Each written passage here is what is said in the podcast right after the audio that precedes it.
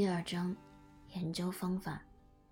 我敢大度，研究方法的章节可能会令你惧畏。你可能认为他们是阅读精彩内容之前的极乐，比如爱情、性爱和嫉妒等，都是吸引人的主题。而实验设计和程序却不是你关注的内容。然而，由于各种原因，掌握一些研究方法的基础知识，对于正确理解人际关系科学十分有必要。举例来说，与其他领域相比，在人际关系方面，似乎有更多一知半解、不懂装懂的所谓专业人士吸引着你的眼球。在书店里或在网络上。充斥着指导人际关系发展的各种建议和意见。大部分所谓的专家根本没有研究过人际关系，他们要么根据自己的个人经验得出结论，要么直接凭空虚构。如果你能辨析真实可信的科学结论和小道传播的经验之谈。就能避免不必要的精神和物质损失，而且人际关系学中的错误信息给人们带来的伤害远大于其他科学。比如说，对天文学上黑洞性质的错误认识，不太可能做出危及自身的事情。但是，如果有人错误地报告离婚对子女的影响，其危害将是真实而具体的。人际关系研究的结果的确影响到人们日常生活的方方面面。的确，本书所涉及的内容对你私人生活的影响将超过你所读的大部分其他书籍。因此，你应该责无旁贷地做一名见识广博的读者。从而能分辨确凿的事实和虚浮的奇谈。要做到这一点并不容易。正如我们在本章看到的，探讨某个特定研究课题的方法很多，各有利弊。严谨的科学家会系统而认真地收集和评价各种信息，但没有任何一种。单一的研究方法能得出绝对明确的答案。要深入理解人际关系，需要综合许多研究的结果，需要以明智而审慎的态度评价和辨别不同的信息。本章将介绍人际关系总的研究方法以及研究历史，这有助于你做出正确的判断。这里我们只介绍一些基本的原则，这些原则能帮助你判断哪些证据可以接收，哪些则应该存疑。我希望你在读完本章后能分辨出有实用价值的研究结果和无用的趣闻轶事或意象。要想更详细的学习研究方法，可以阅读相关的书籍。关系科学研究简史。早在1687年，牛顿就发现了物理学的基本规律，生物学和化学也有了好几百年的历史。但是，系统的研究人类人际关系却是科学界最近的创举。这个领域的研究才刚刚起步，许多研究人类。亲密关系的科学家都还健在，这可不是件小事，因为人际关系科学只有短暂的历史，并不如大多数其他科学那样广为人知，更别提人们对它有什么深刻的了解了。在大学院校和学术机构之外。没有几个人真正了解这门新兴学科在过去四十五年所取得的长足进步。直到二十世纪中期，仔细思考人际关系的主要是哲学家和诗人。他们有许多看法，但这些观点也仅仅是个人之见，很多还是错误的。因而，行为学家首次对真实人际关系所进行的实证观察，可谓重大的进展。我们可以说，关系科学始于1930年代，当时有一系列具有历史意义的重要研究。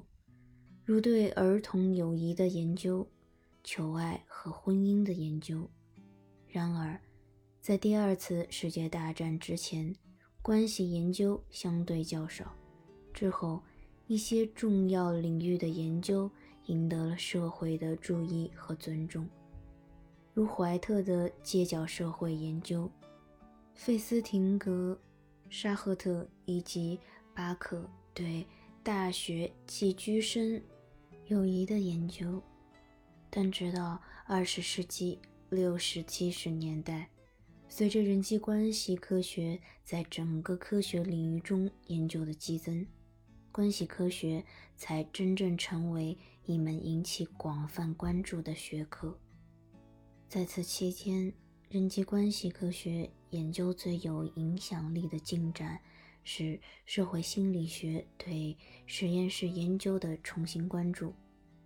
为求精确地获得明确的结果，研究者开始研究他们能够控制和操作的影响人际关系的特殊因素。例如，伯恩和同事所做的一项著名的研究，考察了态度相似性对喜欢他人的影响。研究者要求参与者仔细阅读一份态度调查表，并告诉参与者，调查表是由隔壁房间的陌生人填写的。然后要求参与者报告喜欢这个陌生人的程度。参与者并不知道研究者在调查表上做了控制。调查表要么和参与者自己的态度一致，要么不一致。这种对态度相似性的处理产生了明显的效果，态度一致和不一致更能让参与者喜欢陌生人。这类实验程序表明，我们可以通过实验室实验来了解影响人们喜欢他人的因素。实验方法的严谨性也能满足研究者对研究过程精简和明晰的要求。伯恩等人对人际吸引的研究得到了学界的认可，并开始推广开来。第一次使用人际关系成为社会心理学教科书中必不可少的部分。然而，现在看来，这些研究在表现现实人际关系的天然复杂性上做得并不好。伯恩实验中的参与者实际上。从来没有与那个填写调查表的陌生人遇到过或者交往过。的确，在伯恩的实验程序中，参与者与陌生人谋面是不可能的，因为所谓的陌生人根本就不存在。在这种不存在的陌生人的实验程序里，人们只是对一张纸的各项内容打勾或打叉。他们也是研究中唯一真正的参与者。研究者测量的人际吸引实际上根本不存在。伯恩和同事是为了有力地得出研究结论，才选择这一实验方法，把人际关系研究局限在一个精心控制的方面。然而，他们创设的实验情景相当僵化。参与者缺乏与陌生人第一次会晤时面对面交谈的那种即时性和趣味性。但是，不要低估这类研究的重要性，它们表明对人际关系也能进行科学的研究。这种研究还有着广泛的应用前景。他们第一次真正的使同行的专家学者们注意到人际。关系科学。此后的几十年，经过家庭学者、心理专家，还有社会学家和传播学研究者的共同努力，人际关系学已经成长和发展为一门包含复杂研究方法的新型学科。今天的人际关系学经常从社会各阶层抽取不同的人群样本作为研究对象，考察家庭、朋友。和爱情等多种不同类型的关系，经常对这些人际关系做长期研究，即研究人际关系令人愉悦的一面，也有研究消极的一面。经常在自然状态下追踪人际关系。以下是人际关系领域所做研究的一些例子。在美国西北大学，芬克尔和同事进行了速配约会研究。研究中的单身人士可以轮流和十位可以约会的异性伙伴短暂交谈。参与者有四分钟与人谈话的时间。研究者记录他们在交往中的反应，然后参与者开始与下一个异性接触。约会可能成功，因为如果交谈的双方表示意愿再见到对方，就可约会见面。研究者给了他们一个网址，以便交流信息，这样研究者也能考察人们在追求新的伴侣时产生浪漫爱情的影响因素。在阿灵顿的德克萨斯大学。威廉·伊克斯和同事研究了人们自发的进行交往过程。他们把参与者安排在一张舒适的沙发上待几分钟，同时用隐蔽的摄像机拍摄下他们的谈话场面。摄像机隐藏在通过大厅的另外一个房间里，即使你直接面对着它，也察觉不到。然后，研究者邀请参与者到放映室观看他们交往的录像带，并报告在交往的每一个关键点自己心中的感想，包括认为对方是怎么想的。这种方法能客观地记录交往过程，并获取参与者的想法、情感以及对对方的知觉。在亚利桑那大学。马塞厄斯梅尔和同事给参与者装备了可以随身携带的修正录音机，以获取他们白天的社会生活片段。这种微型设备一天能记录参与者身边发生的各种声音七十次，每次持续三十秒。从这些记录的声音可以判断参与者独处与交往的次数。他们的交谈轻松愉快，还是起了争执？这种方法可以让研究者了解参与者自然展露的真实生活。